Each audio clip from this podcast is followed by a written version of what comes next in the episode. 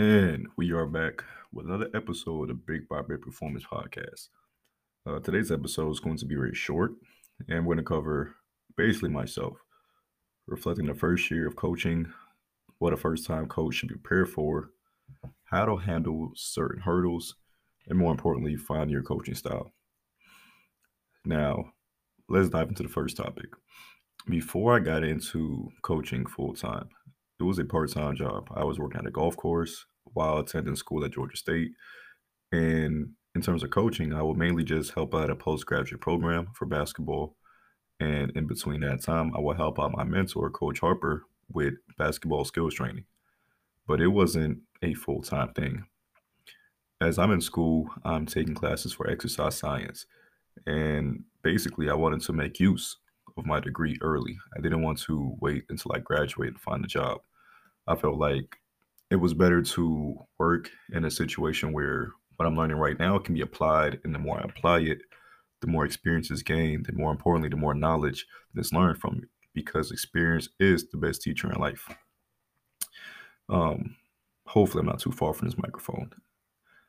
So, basically, I will acquire the job in November of 2020 at a gym in North Georgia, and I worked there. It was a youth athletics training facility, mainly geared towards ages of seven to age 18. Still had college students that came by and used the facility that used to be athletes there. And you had rising seniors going to college who would use it as their, you know, summer training facility after they obviously went to their college of choice, met the coaching staff, took their little bit of classes, and came back. Now, the first year was um, kind of hard for these reasons. I wasn't expecting um, the hours to be limited in terms of pay. You only get paid what the gym has. So um, you have to basically figure out how to generate revenue for the gym and how to drive certain things to help the gym grow. Once the gym grows, your income grows. Very simple, right? But I'm so used to having my role defined for me, working a you know regular nine to five job. You clock in, clock out. Whatever is written down, you know, you do it for you. The only autonomy I had was probably for myself trying to create my own brand. But trying to generate revenue and advertise things and do something for somebody else was very new to me.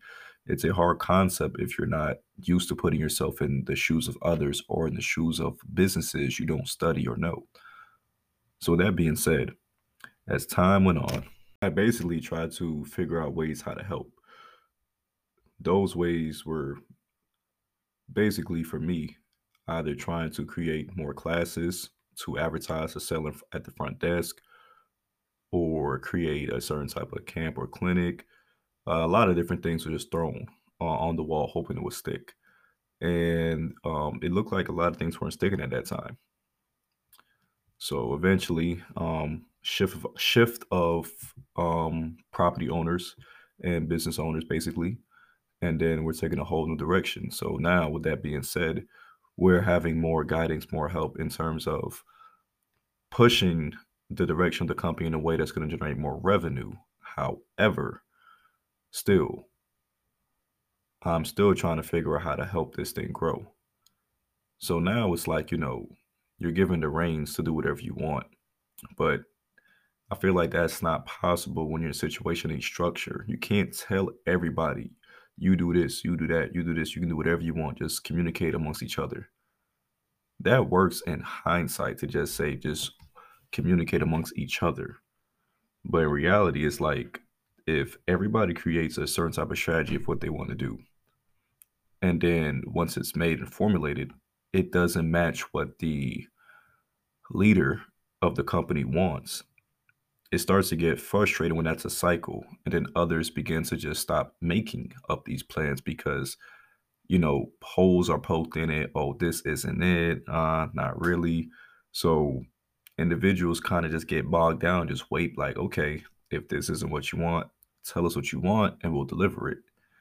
But then they're telling you, no, just do what you need to do and let me just sell it. That's my job. It's your guy's job to handle the facility as coaches and create programs for you to come in. And it's my job to advertise my coaches because I believe in you guys. You guys are great coaches. And don't worry about putting yourself out there. So it was a lot of miscommunication um, about a lot of things. Things weren't just um, conveyed properly, in my opinion. And so it just led to certain things taken personal, um, people not seeing eye to eye. And it showed me how, when you're in the gym, how important, you know, direction is, but more importantly, a clear direction. And the clear direction should be what's the purpose of this gym within the community? Um, what's the purpose of us as a gym towards the individuals that come in here? And what are we trying to do for them? Besides, obviously, get them faster, stronger, but you know, what are the deeper meanings behind it? What type of culture are we setting? Who are we affecting? Who are we impacting? Um, five years from now, what do people say about us in the community? What's our word of mouth like? That's what I realized that, you know, that's really important. You want to establish something within your community that is more than just a gym and your kids go there to get better. It's like you're ch- sending your child there to grow as a man or a woman to go from childhood to teenage years or adolescence to adulthood. You like to have your child there for that long, for at least eight to 10 years. And for that to happen, you want to have coaches there who want to stay there for eight to 10 years to help build that. And it's not easy because if nobody is on the same page, it's going to be a constant revolving doors of coaches or owners or different tactics. Like different things are going to change if people are always willing to jump ship if the quota of revenue isn't being met it's a strain on the individual who owns the business and it's a strain on certain employees so my first year being in that situation it opened up a lot of my eyes to different situations i wasn't told or even known about. If i were to go in a more pristine condition of a um, gym setting where they have a consistent clientele and it's just your job to coach i don't think i would have grown. This situation showed me how to use a POS system properly, showed me how to present myself, showed me how to multitask in an efficient way, how to coach, but at the same time, be a leader on the floor and take control of certain things when things need to be taken control of, how to properly communicate to others to get the job done. It's a lot of things I learned in that chaotic environment. And, you know, for me, I think it was essential because that was my first year. I was wet behind the ears, and you can either handle it and pass the flying colors, or you can just walk away instantly and say, This isn't for me. So I stayed there. And I think the most important thing I learned from that situation is knowing what you want to do as a coach first before applying or trying to work at other gyms yes, you want to get experience. Yes, you want to learn. You don't really care about what it is, but you should kind of have some direction or some type of know how of what it is you want to do. Or who's to say maybe this is something that allows you to get to figure out is this the type of population I want to coach? Is this the type of setting of gym I want to be in? Who knows? Maybe that route is good for you too. If you truly don't know, you can hop around a couple of gyms. I mean, I've did it. I've tried uh, two or three different gyms. Uh, this year, and it allowed me to figure out which population I want to coach, what type of coaching setting I want to be in, and more importantly, my style, which we'll talk about in a few.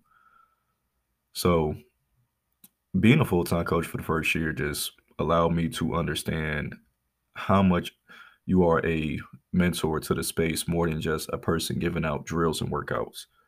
And the more I focus on that, the more I was able to make kids come back more and the retention shit grew for the kids I talked to.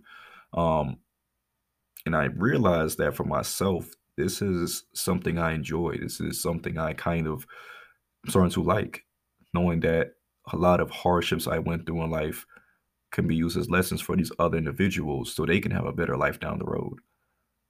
And in terms of certain hurdles or hardships when it comes to coaching, uh, be ready for basically working for less at first, to be honest with you. Be ready for that. And don't be so quick to ask for a raise if you're if you're not bringing any revenue to the gym, if you're not bringing in more clients, if you're not driving a program or a class that is being booked up constantly, if you're not doing any of these things to in a sense prove that you're worth the extra money, why would somebody put more money in you? It's kind of like a stock. If the stock is moving at, I don't know, a cent a year, why would I keep putting money on this stock? It's not, I'm not seeing any yield from this. I'm not seeing any type of gross revenue. Not gross revenue. I'm not seeing any type of significant revenue from this. Nothing has changed besides what, maybe a 10 cents. Uh, it's not moving the needle enough for me. I need to just let this stock go and invest in something else. And that's the business of it. And you have to understand that. However, things do not happen overnight. To build programs, you know, with the human body, things take time. It's going to take at least, I'm not even going to say one, it's going to take maybe two to three years before you see any program any gym really grow. Now, for you to say it can happen with just one really built pro, one well built program, eh, I can't say that because for that to happen, people will have to see consistent results first, especially if you're new to the space.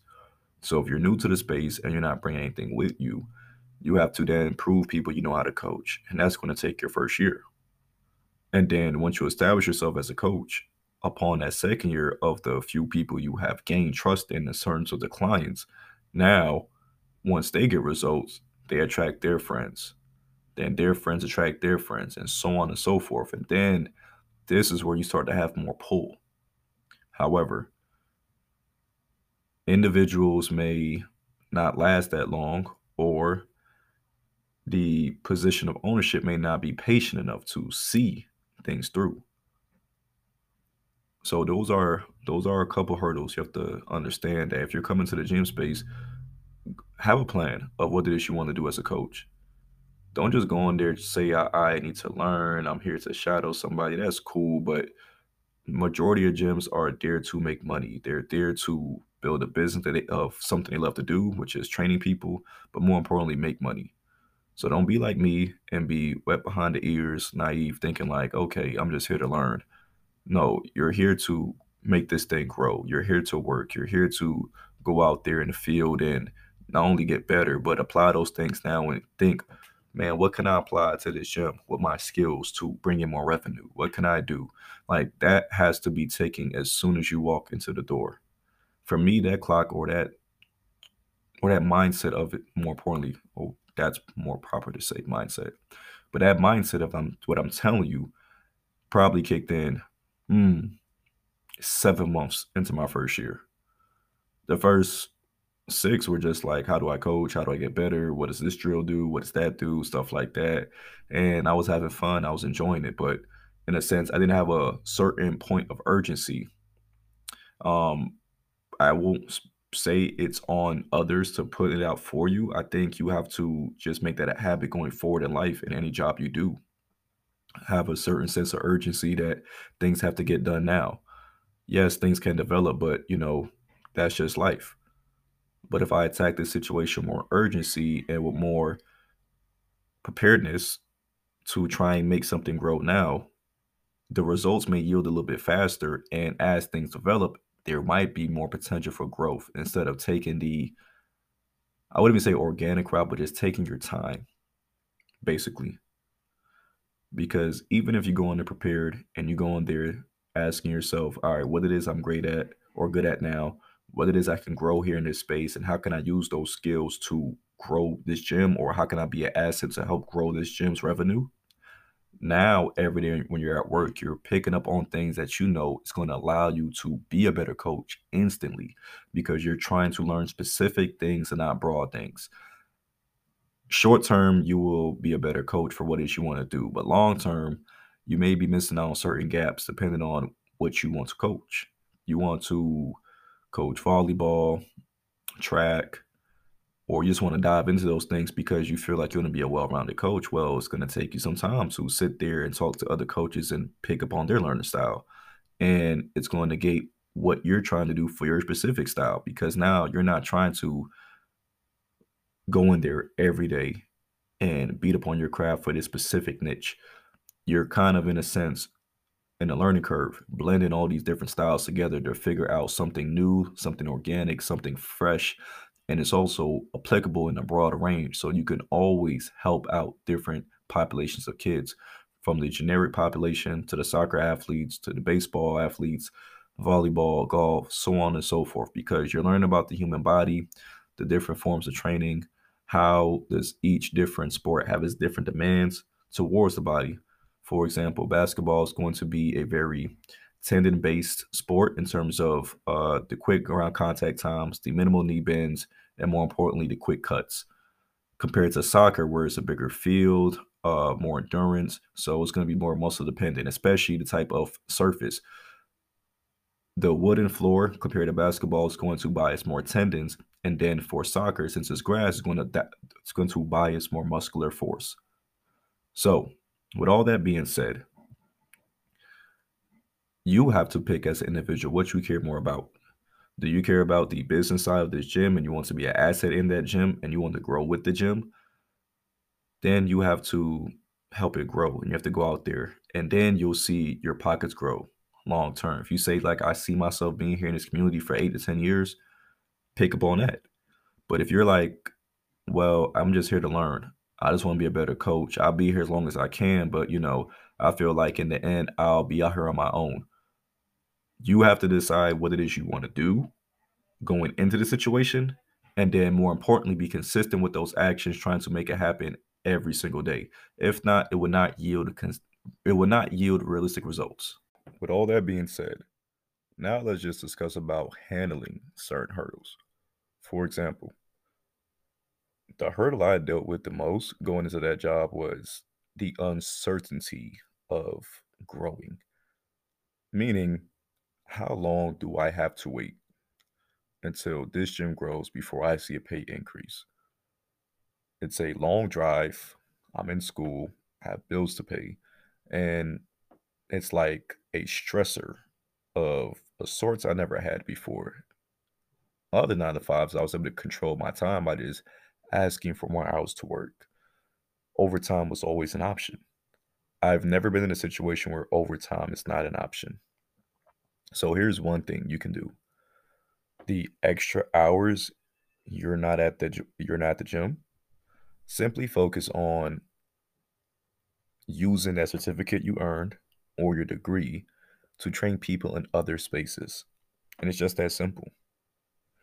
You don't have to try and kill yourself trying to force one on ones at the gym or trying to advertise something just to bring extra people in, knowing you're not passionate about it. It's simply okay.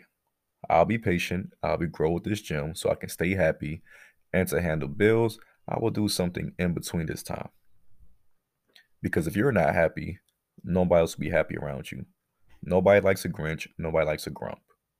So the first hurdle is finances. If you know they're not playing you that well, start being strategic and ask yourself, can I just use this job for one to two days out the week while working my main nine to five to still make consistent income? That was the only mistake I made. I probably could have worked at the gym maybe once a week or twice a week just to learn. And then the other three days, I worked my 12 hour shift at my nine to five just to pay bills.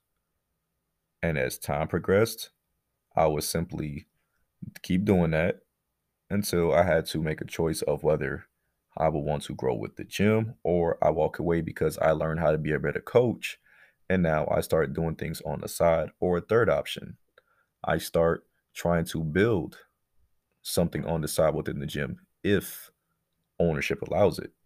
Because not all gyms will allow you to solicit extra services, aka your business within the gym. If you're going to make money off of them, yes, they will want money off of you, but that's not the goal. The goal is to help them generate revenue. And as they generate revenue, you will get a pay increase. So, never go into that situation thinking like, man, this job is going to be this, that, and the third. I really want to work this job. Like, yeah. Don't go into job situations being very much like a it's a miracle type of situation. Be strategic and be logical. I wasn't that logical in that situation, and honestly, it hurt me. I didn't have to be so gung ho. They have to be so what's the word? Quick to just say, yeah, I'm gonna just leave what's paying me a decent amount to get my bills paid with no complaints, just so I can start my career now. You have to just be patient because when I made the switch, okay, pay was similar, but hours were not. So off rip, that should have been like a bingo. Wait, wait, wait a minute. I can't do what? I can't get this.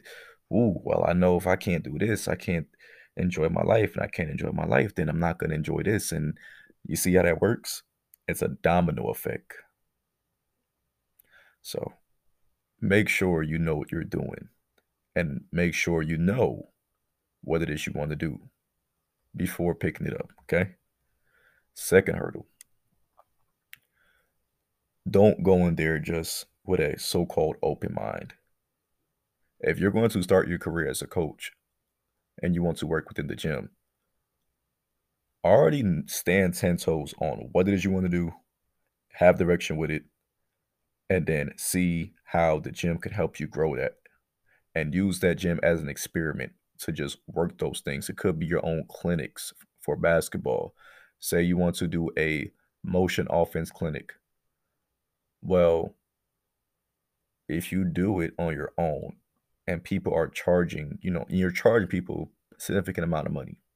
Let's just say $120 for the clinic or camp per kid. Um, say this is your first time doing it. Don't you think if it's bad, you're not going to get good reviews? So, those gyms can be your experiments. Think about your personal training clients. Like all of these things can be used within the gym as an experiment to, to basically practice and get better as a coach. Because now they're paying you literally to just do something. Not a lot of these kids or a lot of these clients are going to, in a sense, benefit from because a lot of them are going to be inconsistent. That's just how life works for majority of most gyms. You might see a kid in there, maybe three to four times out the week on average if they really care about their sport. But the ones that, you know, are just there just to be there, you might see them like once or twice a week. And the clinics are there to give out lessons and show kids new things. And then they take the lessons and work on them. A lot of these kids are being introduced to basketball for the first time. Nothing bad. But, you know, the concepts you teach to them, whether it be Princeton motion, could be four out one inside line pick and roll, whatever it is you're trying to teach. That retention might not be that high if these individuals don't want to take it that serious. They're just here to have fun. Nothing wrong. Nothing wrong.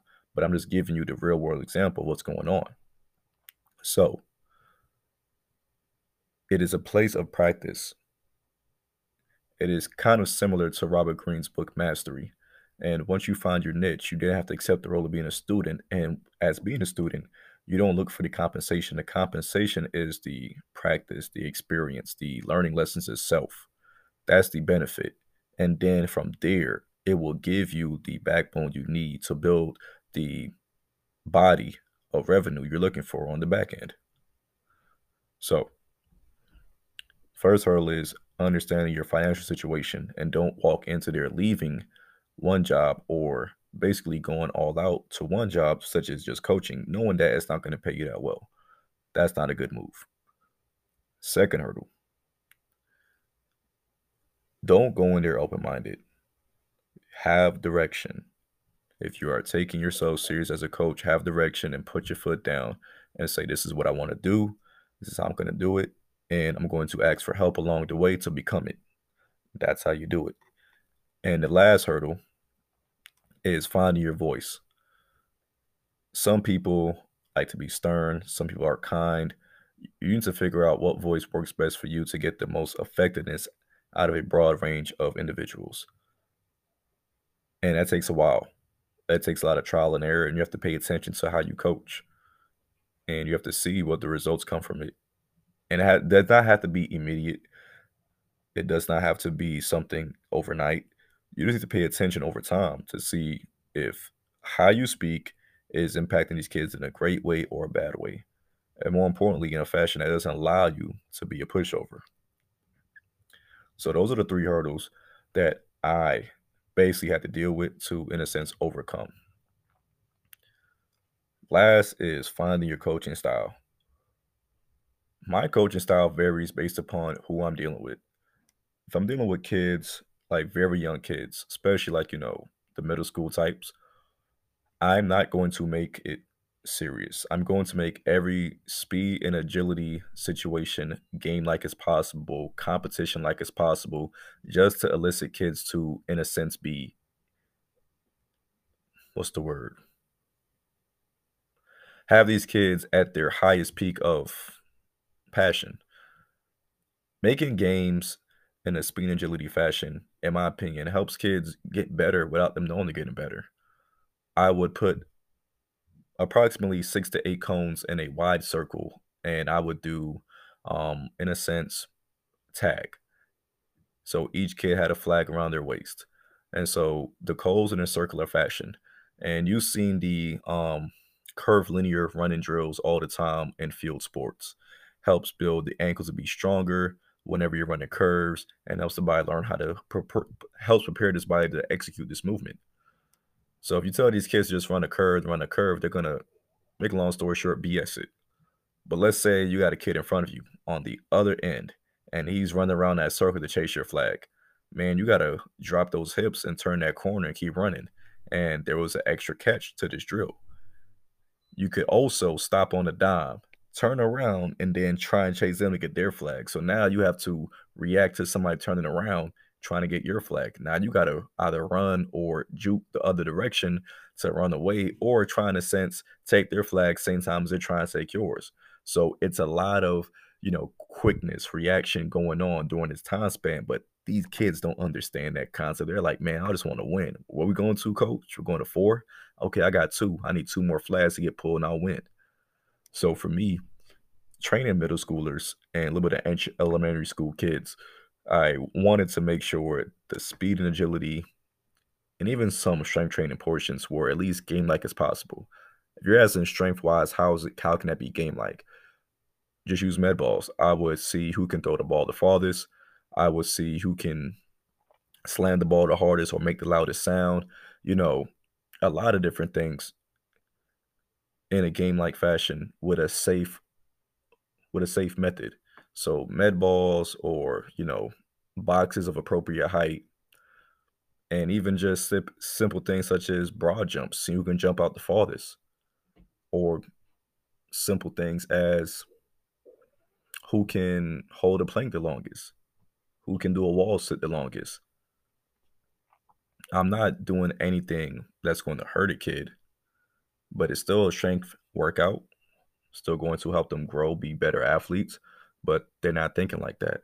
So you have to take these kids out the element of thinking like, oh my God, I don't want to do push-ups. So like, wait, I get two Gatorades if I do the most push-ups. Okay, bet coach, I got you. So my coaching style varies for that. Now, high schoolers and college kids, I might be just probably the toughest guy around the corner. Like just grizzly, tough. I'm not holding my words back going to curse at you, yell at you because you have to get used to it. If you're a top level athlete, college athletics is nothing of a cakewalk. It's probably like close to boot camp in the military if you get to that high level. And I'm not bashing you, not calling you outside your name, but I'm telling you, like, man, that shit ain't gonna cut it. Or I'm gonna tell you, are you dead serious right now? You trying to tell me that weak ass jump shot is gonna get you somewhere? So you going through the motions and bullshitting right now is going to get you on the varsity team. You have to just spew information out like that because you have to break them down because certain kids around that age just feel like they're just better than everybody else. Nothing wrong. Confidence what you need to go far in life, but too much of it without any stock or results is just delusional. So You have to bring them down to reality. And once they're humbled, now you build them up to be a better person. So that's the thing about it, it's a balance. You build them, you break them down and build them up. That's just really it. And so my coaching style varies from each different population and each different person. And I believe that what makes me special because I do my best to understand the individual first and then embody something that I feel like can invoke the best version of them. So whatever stimulus I feel like they need to grow, such as me making it a fun environment or me sitting down and telling them take this stuff serious or me just being quiet a lot of times and only speaking when I need to be spoken. And when I do say something, it has to be very short and to the point, and they get it. You just have to know your player or players for that manner to make it work. So, those are basically the things I learned so far this year. Like I said, this isn't going to be a long podcast. Um, something very short, very educational. Uh, I would love to dive into it more, but it's very much what I've learned and what I've applied. Going from a nine to five to coaching, I can tell you this. If you plan to do anything full time in life and you know what, what is and you know what's at stake, be willing to accept the responsibility of how much work you're going to put in and how much you're going to put yourself through the fire. If not, slowly take your time, slowly build your way up, and just make a smoother transition. But if you're going to take that risk, just this what comes with it. And it's just that simple. And if you feel like you're not comfortable enough making that decision, don't make it. But I'm happy I did, you know, just jump on a leap of faith and try it out. I was able to, you know, take this company more serious. I was able to branch out and meet other people. I was able to branch out and talk to people who are now helping me grow my business. And I can't complain about anything so far. I'm on the verge of doing something that I always wanted to do. And it took at least seven years to get here. So be wise about your choices. More importantly, um, learn along the way. But I think the most important part of this podcast is this if you're a young coach, figure out who you are. And then once you figure that out, then use those services towards a gym because I feel like it'll allow you to grow faster. Don't try to use the gym as a way to find your voice unless you're in a space where they want you to. If they're looking for young and up and coming coaches and they want to groom them and grow them, that's better. But I feel like if you don't know what you want to do for as a coach, I would just say take your time, volunteer somewhere, like get better at that first. Just get better at coaching somewhere. I was so used to coaching older guys, never got, I never coached younger individuals. Should have simply volunteered at the rec center for a couple of months, see how that felt, and then take a job paying this, you know? The experience you do with certain events in life will allow you to make the decision you want to make. So that's really it. Hope you guys are able to take some notes, use this um, episode to get better, learn how to take this podcast more professionally, as you can tell by the tone of my voice, and more. What's the word? I don't know. I think professionally is a great answer, but that's really all I'm trying to do. Be more professional, be more educational. That's the word with this platform to help individuals who were in my position or about to be in my position and to not make the same mistakes I did. Hope you guys enjoyed this episode.